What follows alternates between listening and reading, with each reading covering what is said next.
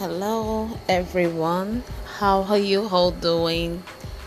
Hello, it's a season of celebration. Yes, it's a season of celebration. Welcome to another episode of Emotional Wellness. My name is Titilola Olufemi, and I'm happy to be with you all even at this time and season. So, today we'll be talking about joy, maintaining a lifestyle of joy. Okay, before I go on, let's look at the opposite of joy.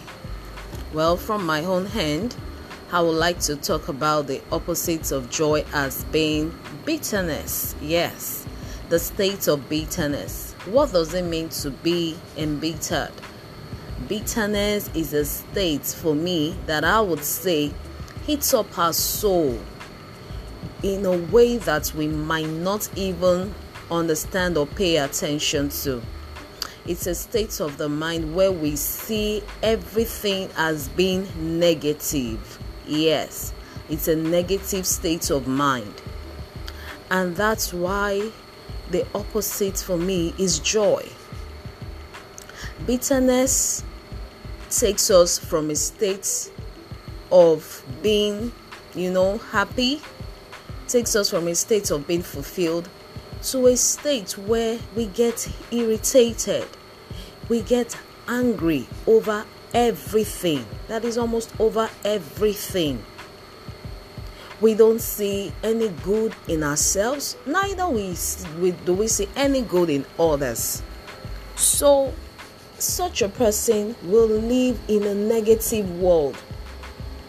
And ask me, how would such a person be able to progress or be productive in life or do something tangible when all his or our thoughts are filled or is filled with negativity? But I want to stay on joy today. Joy to me, I would say, is a state of mind. Joy is actually different from happiness. So, you know, in EQ, we have happiness as part of our emotions, but joy is deeper than that. Joy is a state of mind, it's a state of satisfaction, it's a state where you keep rejoicing whether things are going on well or not. Maybe you were able to hit your target for the year, or you felt what's all about 2021 anyway? I have no reason to be grateful. No, you have every reason to be grateful because you are alive. And when there is life, there is hope. And hope brings joy when you remember and you know that yes you still have so many things that you can achieve because you are alive then you will stay joyful so it's time to look within and ask yourself am i joyful or am i filled with bitterness what are those things that you see around you that might lead to bitterness. Stay away from those things. And what?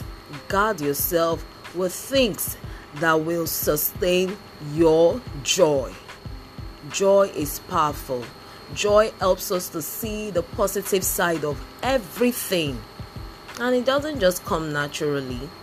We just need to ask for it and be intentional to maintain it, to sustain it and the, when the joy comes from within it will flow from inside out. And you'll see that everything that you touch hmm, turns to gold because you are joyful. It's a season of celebration. Keep rejoicing. Keep giving. There is fulfillment in giving. And that's one of the things that also brings joy when you meet the needs of others. Look within your organization, look within your family, yourself, and see how you can be a blessing to the next person, even this season.